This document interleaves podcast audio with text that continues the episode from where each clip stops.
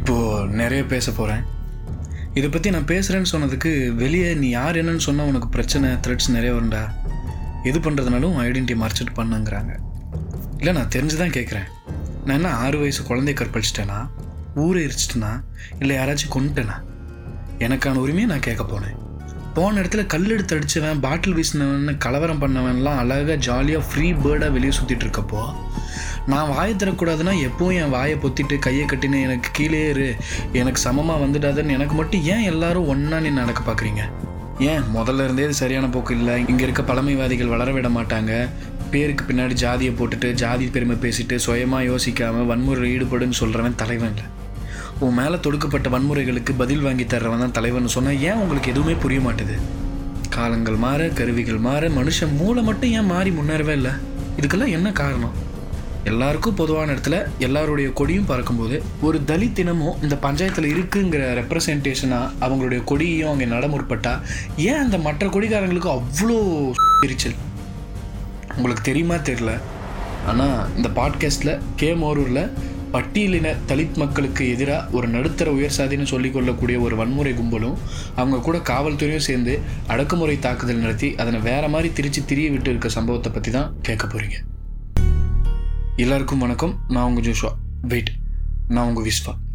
ஆனால் நான் இன்னைக்கு பேசுகிறது ஒருதலை பட்சமாக உங்களுக்கு தெரிஞ்சா உங்கள் தலையில் தான் பிரச்சனை. நல்ல ஹாஸ்பிட்டலுக்கு போய் சீக்கிரமாக ஒரு நல்ல டாக்டரை கன்சல்ட் பண்ணுங்க.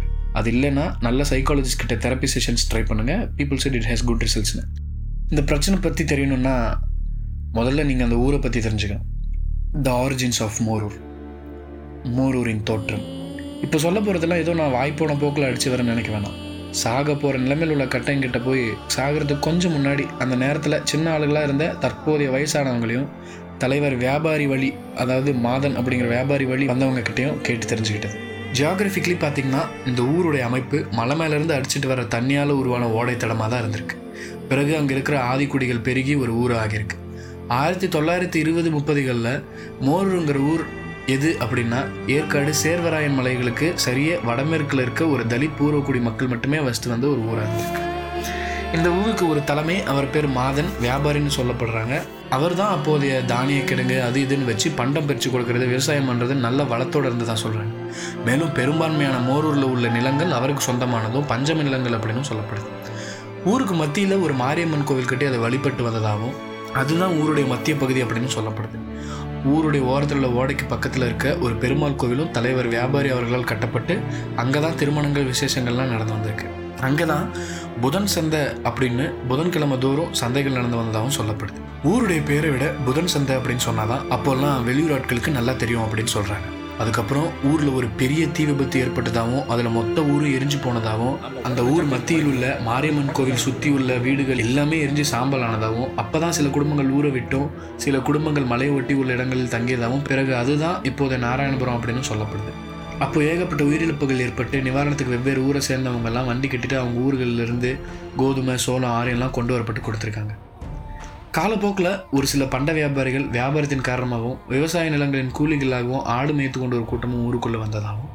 பிறகு ஒரு சில நிலங்களை கடைகள் வைப்பதற்காக அங்கே அந்த வியாபாரிகள் தலைவர்கிட்ட அனுமதி வாங்கி கடைகளும் வச்சாங்க அப்படின்னு சொல்லப்படுது. பிறகு அப்படியே பக்கத்தில் இருக்க ஊரை சேர்ந்தவங்களும் வேறு ஊரை சேர்ந்த ஆட்களும் தொழில் நிமித்தமாகவும் கூலிகளாகவும் வந்து அங்கே சில மலையோர விவசாய நிலங்களையும் வாங்கி அந்த கோயிலை சுற்றி உள்ள பகுதிகளில் குடியேறி இருக்காங்க பிறகு அந்த வெளியூர் ஆட்கள் அந்த மாரியம்மன் கோவிலை சுற்றியும் மாரியம்மன் கோவிலுக்கு கிழக்கு பகுதியில் இருக்க இடங்களில் பட்டியலின பூர்வ கொடிகளும் பெருகி ஊராகியிருக்காங்க. அதுக்கப்புறம் பூமிதான இயக்கத்தின் பேரில் மேல்நிலை பள்ளிக்கூடத்துக்கு அதாவது ஹை ஸ்கூலுக்கு பஞ்சாயத்து அலுவலக கட்டிடத்துக்கு அது மட்டும் இல்லாமல் தொடக்கப்பள்ளி அதாவது எலிமெண்ட்ரி ஸ்கூல் கட்டுறதுக்கும் தலைவர் மாதன் வியாபாரி நிலத்தை கொடுத்துருக்காரு. பிறகு அந்த கட்டடங்கள்லாம் சாலைப்புறமாக வாசல் வைத்து கட்டப்பட்டிருக்கு. பிறகு தான் அந்த இடங்கள்லாம் அரசாங்கமயமாக்கப்பட்டதுன்னு சொல்லப்படுது. கிழக்கு புறம் இருக்க மக்களுக்கு சாலை தெரியாத மாதிரி பள்ளிக்கூட கட்டிடம் மறைக்க சாலைக்கு அந்த பக்கமாக இருக்க பஞ்சம நிலங்கள்லாம் பாண்டிய நகர் சின்ன கவுண்டனூர் போன்ற ஊர்களை சேர்ந்த வன் ஆட்களாக ஆக்கிரமிக்கப்பட்டு கட்டிடங்களும் கடைகளும் எழுப்பப்பட்டிருக்கு. இன்னைக்கு வரையுமே பட்டியலின் உரிமையாளர்களுடைய பெயரில் தான் நிலங்களுக்கு வரி கட்டப்பட்ட ரசீதுகள் ஊருக்குள்ள ஒருத்தவங்க கிட்ட இருக்கிறதா சொல்லப்படுது. வயசாகி வியாபாரி இறந்து போக இங்கே இருந்த சமூகத்தை போலவே வெளியிருந்து வந்த சமூகமும் ஓரளவுக்கு பெருகினாங்க மேலும் சேர்ராய மலையை ஒட்டி நூற்றுக்கணக்கான ஏக்கர் பஞ்சமி நிலங்களையும் நிறைய பஞ்சமி நிலங்களையும் ஆக்கிரமிச்சுக்கிட்டாங்க அப்படின்னு தகவல். பிறகு அந்த வெளியூர் சமூகத்தை சேர்ந்த வியாபாரிகள் வழி வந்த மதுசூதனன்றவர் ஆயிரத்தி தொள்ளாயிரத்தி அறுபத்தி ஏழில் இந்த ஊருக்கு பிரசிடெண்ட்டாக இருந்து வந்த நிலையில் பட்டியலின மக்களுக்கு ஆதரவாக இருக்கிறது போலவே நடித்து நிறைய ஆக்கிரமிப்புகளும் கையகப்படுத்துதல் ஒடுக்குமுறைன்னு சட்டவிரோத செயல்கள் செய்தும் அதுவரை ஒத்துமையாக இருந்த இருதரப்பு மக்களுக்கும் கலவரத்தை உண்டு செஞ்சும் பட்டியலின மக்களுக்கு துரோகம் செஞ்சிட்டாருன்னு பட்டியலினத்தையே சேர்ந்த பொண்ணையன் அப்படிங்கிறவரை அவருக்கு எதிராக நிறுத்தி ஜெயிச்சிருக்காங்க. பிறகு அந்த மதுசூதனன் ஊர்லேயே தலை காட்டாமல் இருந்து இடம் தெரியாமல் அமைதியானதாகவும் சொல்லப்படுது. பிறகு கிழக்கில் இருந்த பட்டியலின மக்களில் சிலர் ஆயிரத்தி தொள்ளாயிரத்தி எழுபதில் அரசு வேலைகளுக்கு தயாராகிட்டு இருந்தபோது அவங்க முன்னேறதை தடுக்கும் விதமாக அவர்கள் மீது பொய்யான வழக்குகளை அந்த மதுசூதனன் தொடுக்க பார்க்க அப்போது பட்டியலின மக்களுக்கு சாதகமாக இருந்த ஒரு அரசியல்வாதியை வச்சு அடக்கி அனுப்பினாங்கன்னும் அதுக்கப்புறம் வேலையை வாங்கினவங்க வேலை நிமித்தமாக ஊரை விட்டு போயும். அதுக்கப்புறம் அங்கேயே வெளியூர்களே குடியேறினதாகவும் சொல்லணும் பிறகு திமுக அதிமுக வருகன்னு காலம் போக போக சுற்றி இருக்க பத்துக்கும் மேற்பட்ட கிராமங்களின் ஒற்றை பஞ்சாயத்து அலுவலகம் முன்னாடி கட்சி கொடிகள் பறந்துட்டு இருந்துச்சு. பிறகு சங்கம் வர அங்கே அதோட கொடியும் பறக்குது. அதுக்கப்புறம் வருடங்கள் உருண்டோட அமைதியாக இருக்கிறது மாதிரி இருந்து தீண்டாமையும் கீழ்த்தரமாக நடத்தும் செயலும் அந்த சாதி சங்கத்தை சேர்ந்தவங்களும் குடியானவர்களும் பழக்க இந்த நிலை கொஞ்சம் கொஞ்சமாக மோசமாயிட்டே இருந்தது. குடியானவர்கள்னா வெளியூர்லேருந்து வந்து குடியேறினவங்க. இப்போ வரையுமே ஊருக்குள்ள அவங்கள குடியானவங்க தான் சொல்லுவாங்க. எந்த ஊருக்கு போனாலும் அவங்க புதுசாக ஊருக்கு குடியேறி வந்தவங்க குடியானவர்கள். இப்படி தான் சொல்லுவாங்க. அதுக்கப்புறம் ஒரு கட்சி உருவாகி அட்டூழியம் தாங்காமல் போயிட்டு இருந்துச்சு. அந்த சமயம் தான் வெளியூருக்கு வேலைக்கு போனவங்களில் சிலர் இப்படி ஒரு தலைவர் இருக்காரு. இதுக்கு எதிராக நமக்கு குரல் கொடுக்குறாருன்னு ஆயிரத்தி தொள்ளாயிரத்தி தொண்ணூறுகளில் திருமாவளவன் அறிமுகப்படுத்திக்கிட்டாங்க. அதுக்கப்புறம் தான் கிழக்கில் உள்ள பறையர் தெருன்னு அழைக்கப்பட்ட பகுதி அம்பேத்கர் நகர்னும் மாறுச்சு. அம்பேத்கர் பெரியார் போன்ற பெரியவங்களோட அறிமுகங்களும் அப்போ தான் அங்கே ஆச்சு. அப்போ தான் இவங்களுக்கு எதிராக நாமும் ஏதாவது பேர் வைக்கணும் அப்படின்னா அங்கே சுற்றி இருந்தவர்கள் சில நகர் நகர் அப்படின்னு தங்களுக்கு தங்களே பேர் வச்சுக்கிட்டாங்க. இப்படியே வருஷங்க நகர பட்டியலின மக்கள் மெதுவாக கல்வியிலும் முன்னேறிட்டு இருந்த நேரம். முதல் தாக்குதல் அப்போ தான் நடந்துச்சு. ஆயிரத்தி தொள்ளாயிரத்தி தொண்ணூற்றி ஆறு. ஏப்ரல் பதினாலாம் தேதி அம்பேத்கர் பிறந்தநாள் அன்னைக்கு. அதுக்கு முன்ன சில ஆண்டுகளாக ஊர்வலம் கொண்டு போனது போலவே அந்த வருஷமும் எடுத்துகிட்டு போயிருக்காங்க. குடியானவர்களோட சாதிப்பித்து தலைக்கேற ஊர்வலத்தப்போ கல்வீச்சு நடத்தி கலவரத்தை உண்டு பண்ணியிருக்காங்க. அப்போது அது மிகப்பெரிய பிரச்சனையாக மாறி உயிர் சேதங்கள் நிறைய ஏற்பட்டதாகவும் பரவலாக பேசப்பட்டுச்சான் இப்போது இந்த கதைக்கும் எனக்கும் என்ன சம்பந்தம்? இந்த கலவரத்தில் நான் எப்படி உள்ளே வந்தேன்? அப்படிங்கிறத தெரியணும்னா முதல்ல நான் யார்? நான் என்ன பண்ணேன்? எனக்கு என்னென்ன நடந்துச்சு? அப்படிங்கிறது உங்களுக்கு தெரியணும். அதுக்கப்புறம் ஊர் அமைதியாக தான் இருந்திருக்கு. ரெண்டாயிரத்தி ஒன்றில் நானும் பிறந்தேன். இந்த சாதி சாதியம் குறித்து எதுவுமே தெரியாமல் வளர்ந்தோன்னா ரெண்டாயிரத்தி நாலு இருக்கும். ஊரே திருவிழா மாதிரி தயாராகிட்டு இருந்துச்சு. அப்போ தான் என் அப்பா கிட்ட எதுக்கு டாடி ஊர் இவ்வளோ கொண்டாட்டமாக இருக்குன்னு கேட்டேன். அப்போ சொன்னார் இனி நம்மளை யாரும் தர தாழ்த்த மாட்டான். அதுக்கெல்லாம் திருப்பி பதில் கேட்க ஒருத்தர் வந்திருக்காரு. அவரை வரவேற்கத்தான் அப்படின்னு சொல்லி என்னை என்னை தூங்க வச்சுட்டு போயிட்டாங்க. பிறகு என் மூணாவது வகுப்பப்போ நான் படித்த தனியார் பள்ளியில் காலையில் பிரேக் முடித்து கேன்டீனில் போலோ ரிங்ஸ் வாங்கி சாப்பிட வர்றதுக்குள்ளே மணி அடிச்சிச்சு பொறுமையாக யாருக்கும் தெரியாமல் உள்ளே வந்து கிருஷ்ணகாந்த் ஒருத்தன் அவன் பக்கம் உட்காந்தேன் தம்பி உங்களுக்குலாம் டீஸ் எழுதுறாங்க எல்லாரும் உங்களோட கேஸ்ட் என்னன்னு எழுத சொல்லுங்க அப்படின்னு அங்கே இருந்த ஸ்டாஃப் ஒருத்தங்க சொன்னாங்க. எனக்கு ஒரு மண்ணுமே தெரியலங்க. எங்கள் பெரியப்பா வீட்டில் தான் மிஸ் கேஸ்ட் இருக்கு கேஸ்டில் பாட்டு வரும். எங்கள் வீட்டில் இல்லையே அப்படின்னேன் அங்கே அந்த வகுப்பில் இருந்தவங்களாம் கலோன்னு சிரிச்சாங்க. எனக்கும் ஒன்றும் புரியாமல் நானும் சிரித்தேன் நான் சிரிச்சதும் எல்லாம் அமைதியாயிட்டாங்க. என்ன அதுன்னு ஒன்றும் புரியல. பிறகு அன்னைக்கு ராத்திரி ஃபோலோரிங் சாப்பிட்டதுல வாய் புண்ணாகி ஒரு ஏழரை மணி வாக்கில் வண்டியில் பொம்படி சீனிவாசன் டாக்டர் கிட்ட எங்கள் அப்பா என்னை கூட்டிகிட்டு போயிட்டு இருந்தார். போகும்போது பாரு தம்பி அங்கே போயிட்டு இது வேணும் அது வேணும் கேட்கக்கூடாது கண்டிஷன் போட்டு தான் கூப்பிட்டு போனாங்க. போயிட்டு சும்மா இல்லாமல் அப்போ தான் முத முறையாக கிண்டர் ஜாயை பார்க்குறேன் அந்த சக்தி மெடிக்கல்ஸில் ஒரே இடம் வேறு வழி இல்லாமல் அந்த வாய்ப்புள்ளையும் வாங்கி தந்து தான் கூட்டிகிட்டு வந்துட்டு இருந்தார். சரியாக செல்வ சமுத்திரம் கிட்ட வரும்போது ஆ டேடி இன்னைக்கு ஸ்கூலில் ஒன்று கேட்டாங்க. ஏதோ பாட்டு ஆ கேஸ்ட்டு அப்படின்னு. அது எதுக்கு? உங்ககிட்ட எதுக்குப்பா கேட்குறாங்கன்னாரு தெரியல ரெடி ஏதோ சிசி எழுதுறாங்களான்னு நான் சொல்ல அவர் தயங்கி தயங்கி எஸ்சின்னு சொல்லுப்பா கேட்டாங்கண்ணா அப்படின்னாரு. மீறி விலாவரியாக கேட்டாங்கன்னா ஆதி திராவிடர்னு சொல்லு அப்படின்னாரு. அடுத்த நாள் அந்த மிஸ் பேர் அவங்க மறுபடியும் கேட்டாங்க. நானும் சொன்னேன் அப்போது அவங்க ஒரு மாதிரி பார்த்தாங்க. அதுவரை நல்ல சுட்டி பையனாக தெரிஞ்சவங்களுக்கு அப்போ இருந்து ஏதோ குப்பை சுட்டியிலேருந்து பொறுக்கிட்டு வந்த பையன் மாதிரியே பார்த்தாங்க. அதுக்கப்புறம் ஆறாவதுலேருந்து எங்கள் ஊர் அரசு மேல்நிலைப் பள்ளியிலே படிக்கிற மாதிரி அமைஞ்சது. அப்புறம் ஒரு வாத்தியார் சொன்னார். உங்களெல்லாம் பார்க்கும்போது சிங்கக்குட்டிங்க ஸ்கூலுக்கு வந்த மாதிரி இருக்குடா அப்படின்னார். அப்போது அப்படிலாம் பார்க்காதீங்க சார் மனுஷங்களாவே பாருங்க அப்படின்னு நான் சொன்னேன். அப்போ என்கிட்ட வந்து தலையில் கை வச்சு தட்டி கொடுத்துட்டு போனார். வெளியில் ஏதோ ஒரு வாத்தியார் அந்த தெரு பசங்க அட்டுலியம் தாங்கவே முடியல சார்னு சொல்லும்போது இவர் வந்து என்னை கை காட்டி இப்போ வேற ஏதோ சார்னு பேசினது என் காதல் கேட்டுச்சு. என்னையா இதுன்னு பூரிச்சு பொத்துன்னு விழுந்தா ரெண்டாயிரத்தி பன்னெண்டில் ஏழாவது படிக்கிறேன். என் வகுப்பில் ஒரு பையனை எப்பவும் யாரும் கிட்டவே சேர்த்துக்க மாட்டாங்க. ஏன்னு கேட்டால் அந்த பையன் பல்லு விளக்க மாட்டேங்கிறான் கிட்ட போனால் குளிக்கிறதுல நார்த்தமாக அடிக்குது. ஒரு கை வேற உடஞ்சிருக்கு. ஒரு அழுக்கு ஒயர் பையி அதில் ஒரு ஈயத்தட்டு கிழிஞ்ச அழுக்கு சட்டை வெட்டாத ஒழுங்கில்லாத முடியல ஸ்கூலுக்கு வரான் அப்படின்பாங்க இதில் என்ன போயிருக்கு அப்படின்னு கிட்ட போய் ஏன்டா தனியாகவே உட்காந்துட்டு இருக்க அவங்க என்னமோ பேசிக்க போகிறாங்க சுத்தமாக வாடான்னு சொன்னேன். அமைதியாகவே இருந்தான். ஏன்டா வாயும் பேச வராதான்னு கேட்டேன். ஒரு மாதிரி முறைச்சிக்கிட்டு எங்கள் அப்பா சேரிக்கார பயிலுக்கு கூடலாம் ஒன்றும் உட்காரக்கூடாது பேசக்கூடாது சேரக்கூடாதுன்னு சொல்லியிருக்காங்க அப்படின்னு அப்போ அவனை தள்ளி வச்சது. அவன் பக்கமே போகலே அந்த வருஷம் ஏப்ரல் பதினாலு ரெண்டாயிரத்தி பன்னெண்டு.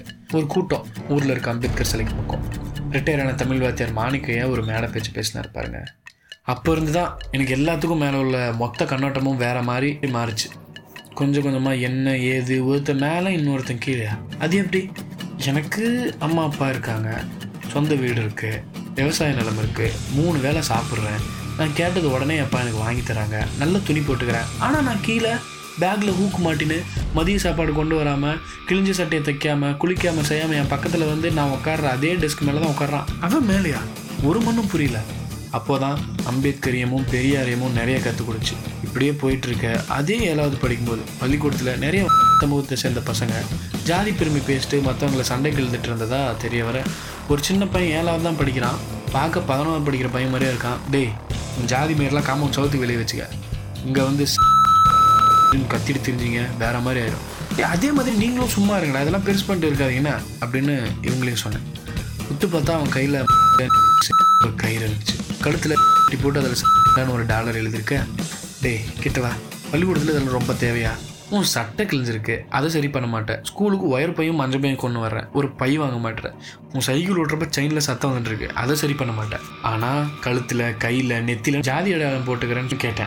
அந்த நாள்ல இருந்து பசங்களுக்குள்ள நான் அப்படின்னா இவன் சரியாக தான் பேசுகிறான் அப்படின்னு தனியாக பார்ப்போம் பிறகு வருஷங்களோட ரெண்டாயிரத்தி பதினாலில் நான் ஒன்பதாவது படிச்சுட்டு இருந்தேன். வீடு பக்கதாங்கிறதுல வீட்டுக்கே மதிய சாப்பாடு சாப்பிட போயிட்டு வந்துடுவோம் அப்படி ஒரு நாள் சாப்பிட்டு வர்றப்போ எங்கள் வாத்தியார் அவர் பள்ளிக்கூடத்துக்கு முன்னே ஒரு கடையில் உட்காந்துட்டு இருந்தார்.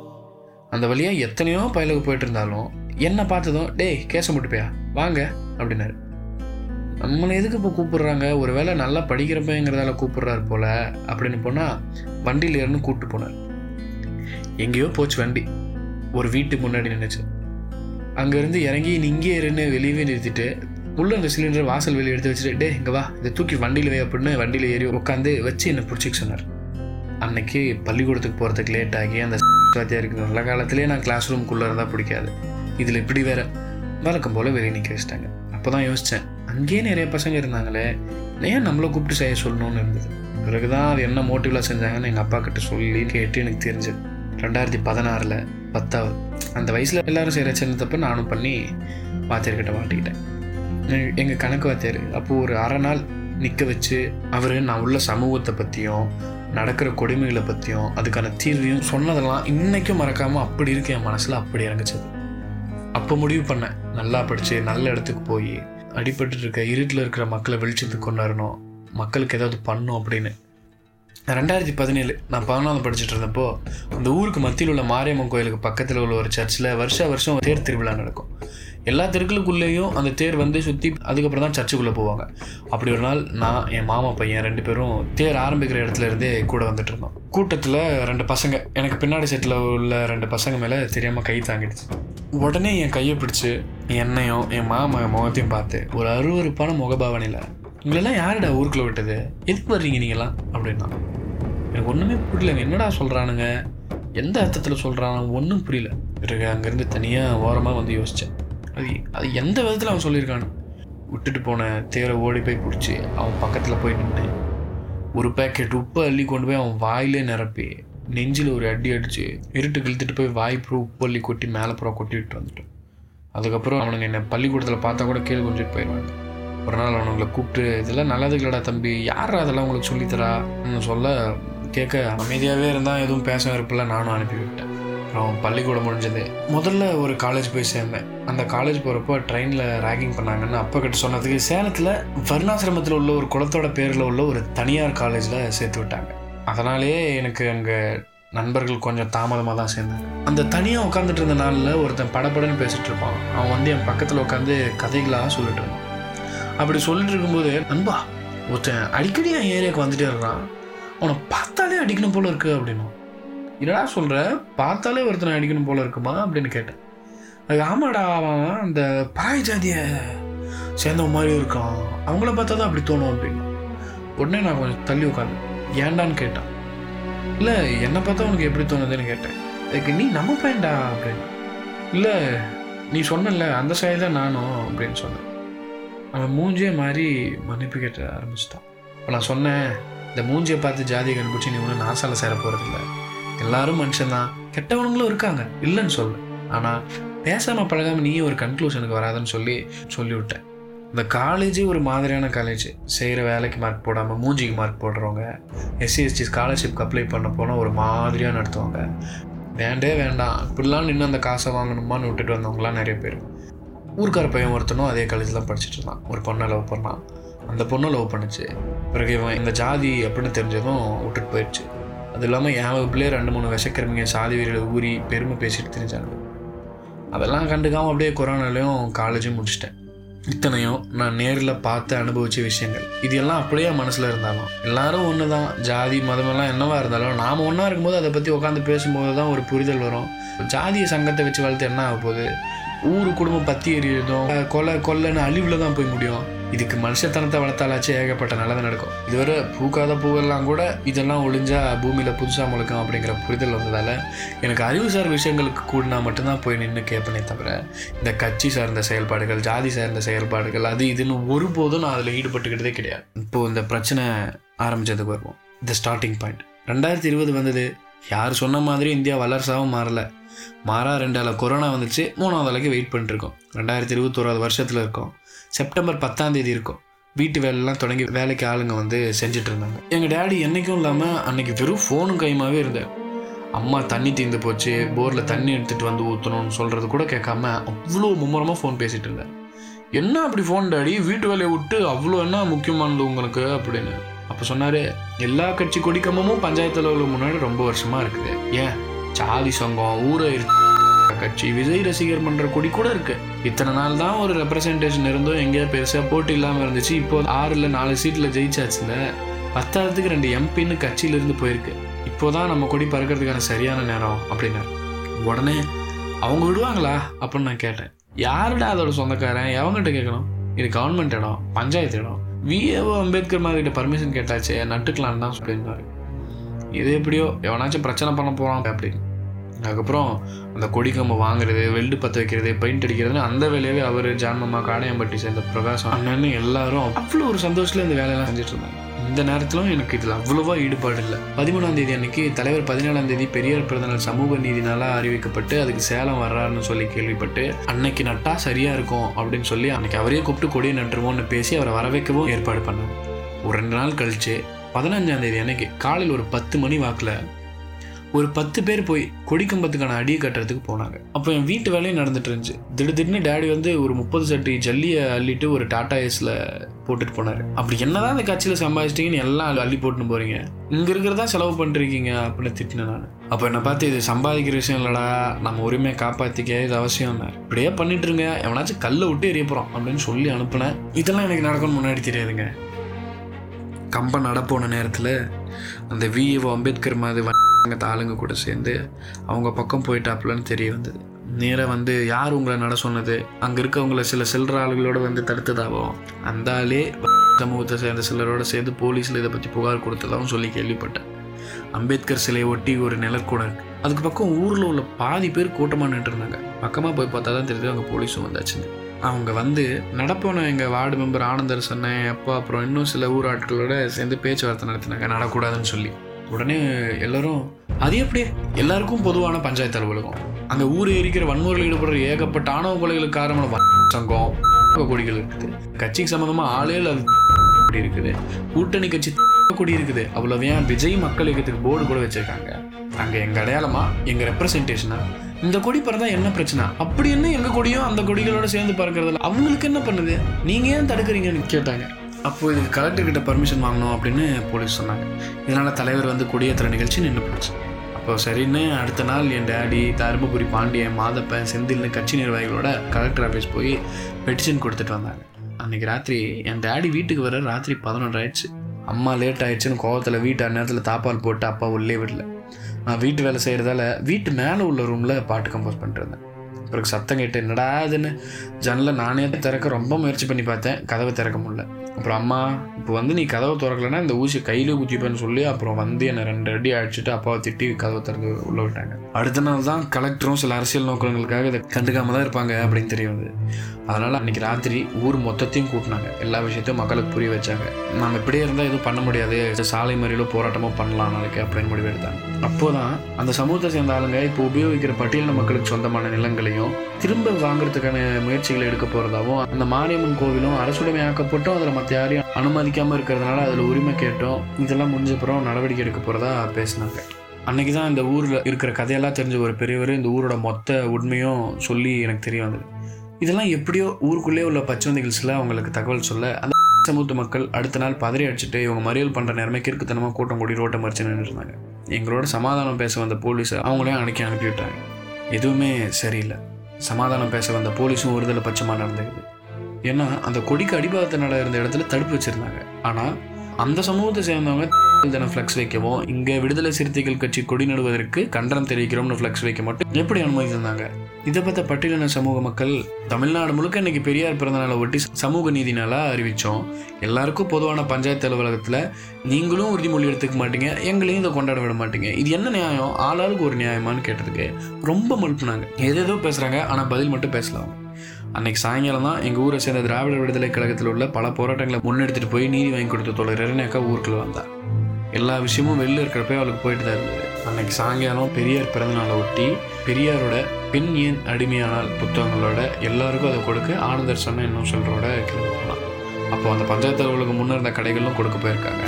அங்கே அந்த சமூகத்தை சேர்ந்த யாருமே அந்த புத்தகத்தை கையில் கூட வாங்கவில்லை. அப்போ ஒருத்தர் சொல்லியிருக்காரு வந்துட்டாங்க தூக்கிக்கிட்டுன்னு சொன்னதும் படிப்பறிவு இல்லாதவங்க கிட்ட போய் பகுத்தறிவு சொன்னால் எப்படி புரியும் அப்படின்னு சொல்லிட்டு வந்திருக்காங்க. இப்படியே போக இருபத்தி ரெண்டாம் தேதி ராத்திரி. என்ன ஆனாலும் சரி அவங்கெல்லாம் பர்மிஷன் கேட்டால் கொடி நட்டாங்க. என்ன ஆனாலும் சரி நாளைக்கு கொடி கம்பத்தை கொண்டு போய் நட்டே ஆகிறோன்னு எல்லாரும் வீடு வீடாக போய் நாளைக்கு வேலைக்கு யாரும் போகாதீங்க கம்பம் நட போகிறோன்னு சொல்லி தயார்படுத்தினாங்க. அப்போவும் நான் எதுலேயும் கலந்துக்கல. அடுத்த நாள் காலேஜ் டிகிரி சர்டிஃபிகேட் தராங்க. நமக்கு எதுக்கு இந்த பிரச்சனையெல்லாம்? இதெல்லாம் கட்சி பிரச்சனை. தேவையெல்லாம் பண்ணிட்டு இருக்காங்க அப்படின்னு தான் இருந்தேன். அது வீடு வீடாக போய் கூப்பிடுறப்ப என்னை கூப்பிட்டாங்க. அப்போவும் நான் போல வேலை இருக்குன்னு சும்மாவே சொல்லிட்டு வந்துட்டேன். The riot headed by peacemakers அடுத்த நாள் இருபத்தி மூணாம் தேதி அமைதியை பாதுகாக்க வேண்டிய காவல்துறையை கலவரத்தை தூண்டினது. காலையில் இருந்து காலேஜ் போக தயாராகி கிளம்புனேன். ஊருக்கு வெளியே போகக்கூடாதபடி விநாயகர் கோயில் பக்கத்தில் உள்ள ரோட் முழுக்க அடிச்சிட்டு ஊரே உட்காந்துட்டு இருந்தாங்க. கூட கட்சியுடைய மாவட்ட நிர்வாகிகளும் இருந்தாங்க. ரைட்டு. இன்னைக்கு ஏதோ நடக்க போகுதுன்னு எனக்கு அப்போ இருந்தே அடிச்சிட்டு இருந்தது.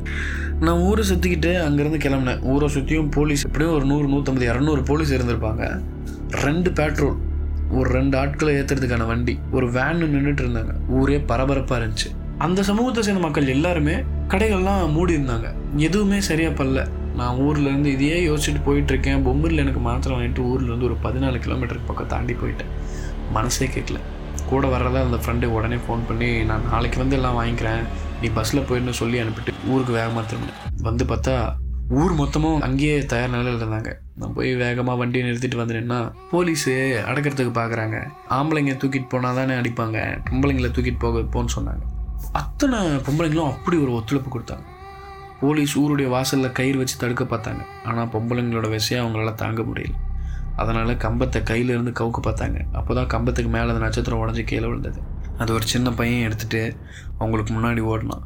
எப்படியோ போலீஸ் எல்லாரையும் குழப்ப பார்க்க அந்த கம்பத்தை தூக்கிட்டு ஒரு ஐநூறு மீட்டர் ஓடி பஞ்சாயத்து அலுவலகம் கிட்ட போயாச்சு. அங்கே போனதும் அந்த சமூகத்தை சேர்ந்தவங்க மட்டும் இல்லாமல் சமூகத்தை சேர்ந்த வரக்கூடியவங்களும் நின்றுட்டு இருந்தாங்க.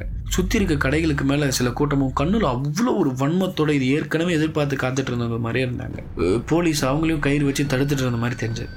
கம்பத்தை எப்படியோ அந்த குழிக்கிட்ட கொண்டு போன நேரத்தில் பக்கத்தில் இருந்த புளிய மரத்து கிளையில் அந்த கம்பம் சிக்கிடுச்சு. அதை எடுத்து விட அந்த நட்சத்திரத்தை எடுத்து பக்கத்தில் இருக்க ஒருத்தங்கிட்ட தந்துட்டு அந்த சின்ன பையன் சிவர் மேலே ஏறி அதை எடுத்து விட்டான். ஆனால் போலீஸ் மொத்தமும் எங்களுக்கு பாதுகாப்பு தான் தர்ற மாதிரி முன்னாடி வந்து நிற்குதுன்னு நம்பி நான் கூட்டத்துக்கு முன்னாடி போயிருந்தேன்.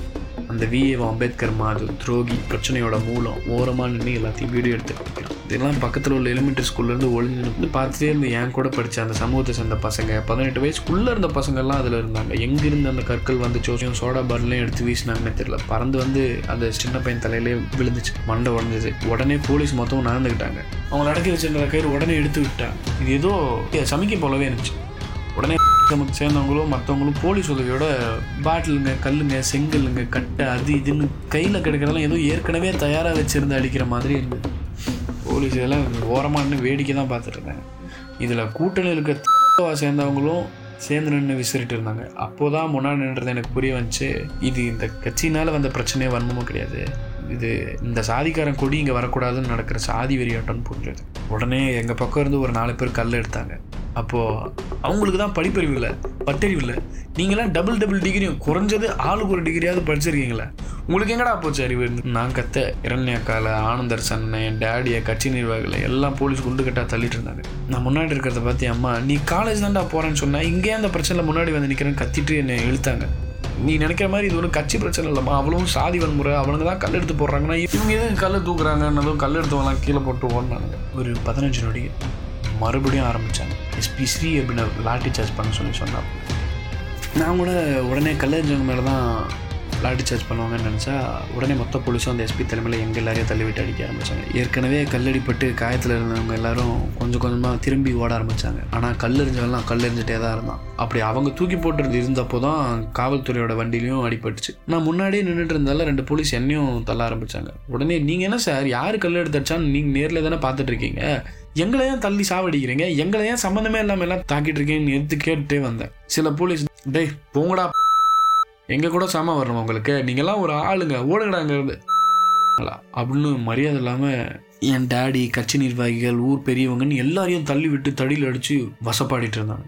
உடனே நான் திரும்பி நின்று ஏன்? இவங்க எல்லாம் உங்களோட எதிலியா குறைஞ்சிட்டாங்க? நீ இப்படி பேசும்போதே நீ எப்படின்னு தெரியுது. உன்னை விட சின்ன பசங்களா அவங்க? எல்லாரையும் போங்கடாங்கிற. வயசுக்கு குடும்ப மரியாதை இல்லை இங்கே. நான் அப்படி கூப்பிட்டா உன் மரியாதை அந்த தள்ளு மீதிப்பட்டுடும் பார்க்குறியா அப்படின்னு. உடனே என் சட்ட மேலே வசையா கையை நகர விடாதபடி இழுத்தான் அந்த போலீஸ். அத்தனை போலீஸ் கண்ணிலையும் முகங்கள்லையும் அவ்வளோ ஒரு அர்த்தமே இல்லாத வன்மம். வெறி சாதி வன்முறை. அப்படியே தள்ளிட்டு அங்கேருந்து ஒரு நூறு மீட்டர் பின்னோக்கி தள்ளிட்டு வந்துட்டாங்க. அப்போது கட்சி நிர்வாகிகள் என் டேடி ஊர் பெரியவங்கன்னு எல்லாரையும் நீங்கள் வண்டியில் ஏறலைன்னா உங்கள் ஊரில் உள்ள பொம்பளை ஆம்பளை படிக்கிற பசங்கன்னு யாருன்னுமே பார்க்காம எல்லாரையும் அடிச்சு உள்ளே போட்டு கை காலை ஒடிச்சு கொண்டுடுவார் மிரட்டினாங்க. எஸ்பி ஸ்ரீ அப்படின்னு அப்புறம் அங்கே இருந்த சில தலைமை போலீஸ்காரங்களும். அதனால் முக்கியமான இருபத்தாறு பேரையும் வண்டியில் ஏற்றினாங்க ஆனால் அவங்க அதோட நிறுத்தலை. அவங்கக்கிட்ட அப்படி சொல்லிட்டு அப்போ தான் மும்முரமாக படித்து இளம் பசங்களாக துரத்த ஆரம்பித்தாங்க இதெல்லாம் பார்த்துட்டே இருந்தேன்னா என் பின்னாடி தள்ளிட்டு இருந்த போலீஸ்காரனுக்கிட்ட திரும்பி எவ்வளோ வாங்குனீங்க அவங்ககிட்ட எதுக்கே அநியாயம் பண்ணுறீங்க எப்போவுமே ஏன் எங்களுக்கு மட்டும் எல்லாமே எதிராகவே இருக்குது எதிராகவே நடக்குது. ஒரு நாள் எங்கள் கையில் மொத்த அதிகாரமும் வந்தால் என்ன அவங்க கதி ஆகும்? அப்படின்னு கேட்டதும் மூணு போலீஸ்காரனுங்க துரத்த ஆரம்பிச்சிட்டாங்க என்னை மட்டும் இல்லாமல் இதே போல் கேள்வி கேட்டிருந்த அஜித் இதயவன் எல்லாத்தையும் துரத்திட்டு இருந்தாங்க. நீங்கள் பண்ணுற அநியாயத்தை எதிர்த்து கேட்டால் பேச விடாமல் பண்ணுறீங்க துரத்திட்டு வர்றீங்க என்ன அதெல்லாம் நியாயம் அப்படின்னு திருப்பி கேட்டோம். டே தம்பிங்கெல்லாம் ஓடுங்கன்னு அம்மாங்கெல்லாம் கத்த திரும்பி பார்த்தா நாலஞ்சு பேரை பிடிக்க பத்து பதினஞ்சு போலீஸ் ஓடியாடுறாங்க. ஓடி ஊருக்குள்ளே போய் ஒழிஞ்சிட்டோம் போலீஸ் மொத்தமும் ஊருக்குள்ளே நுழைஞ்சு இளம் பசங்களாகவே துரத்திட்டு இருந்தாங்க. அப்போ இரண்யா காலை பிடிச்சாதான் நாங்கள் போவோம்னு போலீஸ் சொல்ல அவளை பிடிச்ச பிறகு போலீஸ் கொஞ்சம் அமைதியானாங்க. ஆனந்தர்சனா உட்பட நாங்கள் எல்லாரும் சாயங்காலம் வரையும் தலைமறைவானோம். எல்லாரையும் தீவட்டிப்பட்டியில் ஒரு மண்டபத்தில் அடைச்சி வச்சிருக்கிறதாகவும் தகவல் சொன்னாங்க. என் டேடி சாயங்காலம் ஒரு நாலு மணிக்கு கால் பண்ணி அங்கே பேசினவங்களை வீடியோ எடுத்து அவங்க எல்லாம் பிடிக்கிறதா சொல்கிறாங்க தம்பி. நீயும் தான் அதில் இருப்ப. முன்னாடி முன்னாடி போய் நின்றுட்டு பேசிகிட்டு இருந்த. எதுக்குடா அதெல்லாம் எப்போவுமே உனக்கு சரி வராது தானே இது? இப்போ மட்டும் எதுக்குடா முன்னாடி வந்து தேவையில்லாம மாட்டேங்கிறேன்னு கேட்டார். எப்படி இது தேவையில்லாத ஆல்ரெடி நான் கட்சி பிரச்சனையாக இருந்திருந்தால் இப்போவுமே வந்திருக்க மாட்டேன்னு தான் சொல்கிறேன் ஒரு இன மக்களோட கொடியை அங்கே நட்டுறக்கூடாதுன்னு அத்தனை பேர் அங்கே ஒன்று கூடி அடிக்கிறான். ஒழுங்காக உரிமையை கேட்டு ஏன் போராடி கூட வாங்க முடியாது என் மக்கள் பொழைச்சா போதும்னு ஓடி வந்திருக்காங்க. உங்க கூட்டணி தானே? அதை சேர்ந்தவங்க தானே கல் இருந்தான் இப்போ இது கட்சி பிரச்சனை சும்மா பேச வைக்காதீங்க டேடி. உங்களை எப்போ அனுப்புகிறாங்களான்னு கேட்டேன். சாயங்காலம் ஆறு மணிக்கு மேலே தான்ப்பா தெரியும் அப்படின்னாரு. உங்களை எதுக்கு பிடிச்சி வச்சிருக்காங்க? கல் போலீஸ்காரங்களோட சேர்ந்து கரிசோராக்கி தின்னுட்டு இருக்கானுங்க. நீங்கள் ஏன் அங்கே இருக்கணும் அப்படின்னு கேட்டேன். இப்போ ஒரு விரக்தியில் சொன்னார். எப்போ எல்லாம் நமக்கு சாதகமாக இருந்திருக்கு? ஒரு ஸ்காலர்ஷிப் வந்தால் இவங்களுக்கு மட்டும் ஸ்காலர்ஷிப் தராங்கன்னு போசுங்க இருக்கும் ரிசர்வேஷனில் சீட் கிடைச்சா இவனுக்கு என்ன? ரிசர்வேஷனில் உள்ளே போயிருப்பான் அப்படின்னு பேசுறதுன்னு அடுக்கிட்டே போகலாம் நீங்கள் முதல்ல யாரும் ஊரில் இருக்காதீங்கன்னு அவங்க சொல்லி எல்லோரும் அன்றைக்கி பொம்பளைங்களை மட்டும் வீட்டில் விட்டுட்டு அன்றைக்கி இருட்டும் போதே மனசே இல்லாமல் எல்லாரும் வெளியூருங்களுக்கு கிளம்பணும். பிறகு அடுத்த நாள் காலையில் பாதுகாப்பான இடங்களுக்கு போன பிறகு கால் பண்ணி வீட்டுக்கு கேட்டப்போ தான் சொன்னாங்க. இரண்யாக்காலையும் இன்னொரு பெரியவரையும் கட்சி நிர்வாகிகள் அஞ்சு பேரையும் மட்டும் விட்டுட்டு என் டேடி தருமபுரி பாண்டியன் உட்பட மற்ற எல்லாரையும் ஆத்தூர் சப்ஜெயில் அடிச்சதா சொல்லி சொன்னாங்க. தி நியூஸ் ஜஸ்டிஸ் பத்திரிகா தர்மம். அன்னைக்கு நியூஸை பார்த்தா அங்கே நடந்தது கொஞ்சமும் சம்மந்தமே இல்லாத விஷயங்களை செய்தின்னு போட்டிருந்தாங்க கற்பனை வளத்தை ஊற்றி எழுத வேண்டிய பாட்காஸ்ட்டை எந்தவித புனைவும் இல்லாமல் மனசாட்சிக்கு நேர்மையாக எழுதி பேசிகிட்டு இருக்கேன். எந்தவித புனைவும் இல்லாமல் உண்மையை உள்ளபடி போட வேண்டிய செய்தி நிறுவனங்கள் கற்பனை வளத்தை ஊற்றி உண்மையை போலவே ஒரு கட்டுக்கதையை சோடிச்சு வச்சிருக்காங்க.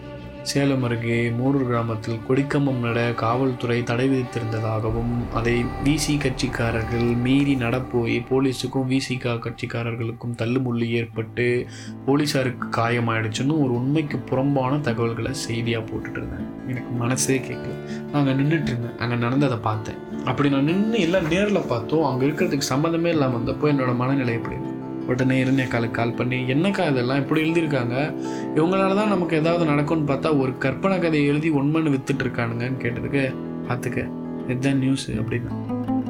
இதுக்கு மேலே அவள் எடுக்க போகிற நடவடிக்கைகள் பற்றி கொஞ்ச நேரம் சொன்னான் பிறகு அடுத்த நாள் எஃப்ஐஆர் காப்பி கைக்கு கிடச்சிது. அதில் இந்த விஏஓ கைக்கூலி அரசாங்கத்தின் கரையான் அம்பேத்கர் மாதிரி தான் எங்கள் மேலே புகார் கொடுத்தது தெரிய வந்தது. அதில் நாங்கள் தான் கலவரத்தையே உண்டு பண்ணதாகவும் கல் எரிஞ்சு அரசு சொத்துக்களை உடைச்சதாகவும் கலவரம் பண்ணி பப்ளிக் நியூசன்ஸ் ஆக்குனதாகவும் போலீஸார் மேலே கல் வீசி நாலு போலீஸார் காயமடைஞ்சதாகவும் காவல்துறை வாகனத்தை உடச்சி கொலை மிரட்டல் விடுத்ததாகவும் சொல்லி கேஸ் சார்ஜ் பண்ணியிருந்தாங்க. இதை பார்க்கும்போதே தெரியுது காவல்துறை முற்றிலும் நீதி வித்துடுச்சு அது மட்டும் இல்லாமல் இருபத்தி ஏழு பேர் மேலே அந்த எஃப்ஐஆர் இருந்தது. ஆனால் இந்த விஷயங்களை எல்லாம் அந்த சமூகத்து மக்கள் தான் பண்ணாங்கன்னு சொல்ல வந்த ஒரு பெண் ரெவென்யூ டிபார்ட்மெண்ட் ஊழியரை அடக்கிட்டாங்க அப்படிங்கிறதும் தெரிய வந்துச்சு.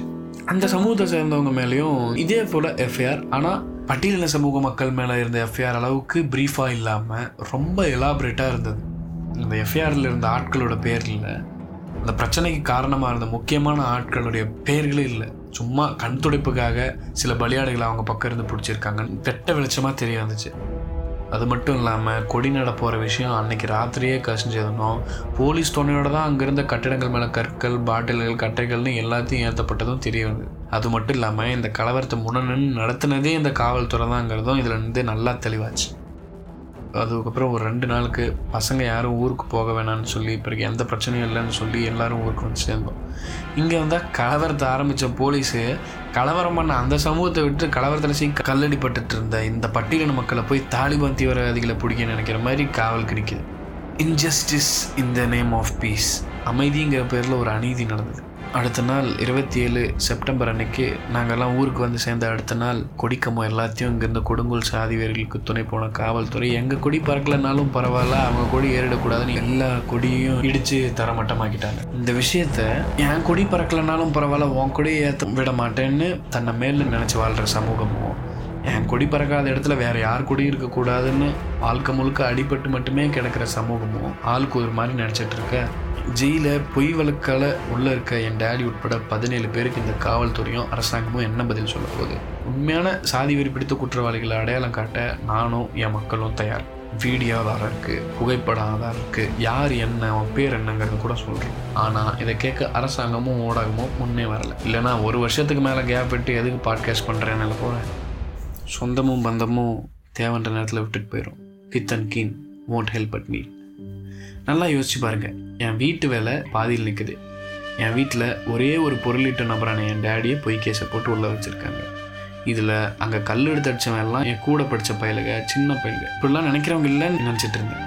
இதில் தான் சாதிக்காரங்களை தப்பாக பேசிட்டான் அவன். யார் யார் அப்படின்னு தெரிஞ்சுக்கிட்டேன். அவங்கவுங்க பக்கம் நின்று பார்த்தா அவங்கவுங்க பண்ணுறது சரிதான் அப்படின்னு ஒரு சிலர் என் மேலே ஏறிட்டு வராங்க.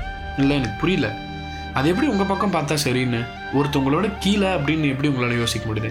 எல்லாரும் சமம்னு வாயில் சொல்கிறதில்ல செயல்லையும் இருக்கணும் கொஞ்சமாவது. பாதிக்கப்பட்டவனுக்கும் பாதிப்பு ஏற்படுறதுனுக்கும் வித்தியாசம் தெரியாமல் போயிடுச்சுல்ல? தான் சாதியில் தப்பு செஞ்சால் கண்கள் குருடாயிடுமா? முந்தா நேற்று நல்லா பேசிட்டு இருந்த சொந்த ஒட்டுறவே நேற்று முன்னேற பார்க்குறப்போ கல்லும் குண்டு தூக்கி போட்டு சீண்டுது. காசு இல்லைன்னா சொந்த ஜாதி என்ன உன் சொந்த மாமன் மச்சானே பொண்ணு தரமாட்டான். நீ யா உழைச்சாதான் உன் வயிறு நிரம்பும். உனக்கு எவ்வளோ கஷ்டமான நேரத்தில் உனக்கு துணை நின்று எல்லாம் பார்த்துக்கிட்டு ஈடேத்துனது ஒன்றும் ஜாதி இல்லை. உன்னை நண்பன்னு நினச்சானே அவன். இப்படி அவனோட உரிமையை நீ பறிக்கிறது எந்த விதத்தில் நியாயம்? சி சிங்கமாக இருக்கு. உங்களை மாதிரி எல்லாம் நாட்கள் கூட நட்பு வச்சுட்டு இருந்தேன். ரெண்டாயிரத்தி இருபத்தி ஒன்றுடா இப்பவும் இப்படியே தான் இருக்கீங்களா? மாறி இருப்பீங்கன்னு நினச்சா இதில் இன்னும் நல்லா ஊறி இருக்கீங்கடா. என் டேடி உட்பட தன்னுடைய பட்டியலின மக்களோட உரிமைக்காக முன்னிலை தவிர எந்த வித தப்பும் பண்ணாத பதினேழு பேர் வெளியவும். தப்பு பண்ணி ஓட்டுக்குள்ள ஆமை ஒழிஞ்சிட்டு இருக்க மாதிரி ஒழிஞ்சிட்டு இருக்கவனுங்க எல்லாம் உள்ளாரையும். இதில் சம்மந்தப்பட்டு கலவரத்தை முன்னெடுத்து சிறப்பாக செயலாடுற எஸ்பி ஸ்ரீயவினு உட்பட ரேசிசம் சப்போர்ட்டிங் காவல்துறை மேலே விஏஓ அம்பேத்கர் மாத வேலையை விட்டு தூக்கி தக்க நடவடிக்கை எடுப்பாங்கன்னு நம்புகிறோம் நடக்காது. எப்படியும் ஒடுக்கப்பட்ட மக்களுக்கு எப்பவுமே எல்லாமே எதிராக தான் நடக்கும். நம்புவோம். அதுதானே விளிம்பு நிலை. எத்தனையோ மகாத்மாக்கள் வந்தார்கள் போனார்கள். தீண்டப்படாதவர்கள் மட்டும் தீண்டப்படாமலேயே இருக்கிறார்கள். நான் பேசினதெல்லாம் நியாயமே இல்லை. எல்லாம் தப்பு. நாங்கள் பண்ணுறது தான் சரின்னு சொன்னால் தேங்க்யூ உங்கள் முகங்களை நான் பார்க்க கூட விரும்பலை. ஒரு அதிகாரம் கையில் இருக்குன்னு நமக்கு தோன்றதெல்லாம் தில் சீக்கிங்கில் பண்ணி பார்த்தா இதுதான் மிஞ்சம். எப்படியும் எவனும் மாற போகிறதில்ல ஆயிரம் பெரியார் வந்தாலும் அம்பேத்கர் வந்தாலும் அவன் ஜாதி என்ன தெலுங்கனா கன்னடனா வடக்கனான்னு தான் பார்ப்பீங்க. அவங்க சொல்கிறது எங்கே கேட்குறீங்க ஆசை அன்பு காதல் கொண்டால் தீரும் எல்லை கோடுகள்னு பண்ணால் கழுத்தில் வெட்டுற கூட்டம் தானே? எங்கே திருந்துவீங்க? சாதிதான் சமூகம் என்றால் வீசும் காற்றில் விஷம் பரவி எல்லாரும் செத்து போகட்டும்.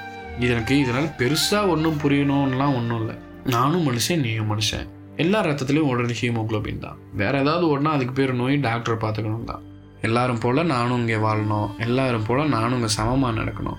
எனக்கு அவ்வளோதான் ஆசை. வேற ஒன்றும் இல்லை. அதுக்கு தடையாக அட போங்கடா ஒன்றையும் திருப்பி திருப்பி பேசிட்டு சாதியை வளர்க்குறத விட்டுட்டு சுயமரியாதையை வளர்த்துக்கங்கடா. புரிஞ்சுக்கோங்கடா. டயர்டாக இருக்குது உங்கள் கூட்டத்தோட கிட்டத்தட்ட ஒரு நூற்றாண்டாக போராடிட்டு இருக்கோம். இன்னும் உங்களுக்கு அறிவு வந்த பாடில்லை எங்கள் போராட்டமும் முடிவுக்கு வந்த பாடில்லை ஒன்றும் சொல்கிறதுக்கு இல்லை. போய் ஆகிறத பார்க்குறேன் சாரி கடைசியாக சொல்லிக்கிறேன். இப்போ நியூஸில் போடுறது எல்லாமே உண்மை இல்லை. அவங்களுக்கு சாதகமாக அதை மாற்றி பப்ளிஷ் பண்ணிக்கிறாங்க. எல்லாருக்கும் கேட்டதுக்கு நன்றி. இன்னும் எல்லோரும் ஜாதி பார்த்து தான் பழகிட்டு இருக்கீங்க அப்படின்னா எனக்கு உங்கள் அட்ரஸ் அனுப்புங்க. மெசேஜ் பண்ணிவிடுங்க. ஒரு பாட்டில் விஷம் வாங்கி அனுப்புகிறேன் குடிச்சு பிடிச்சி எடுத்து போயிடுங்க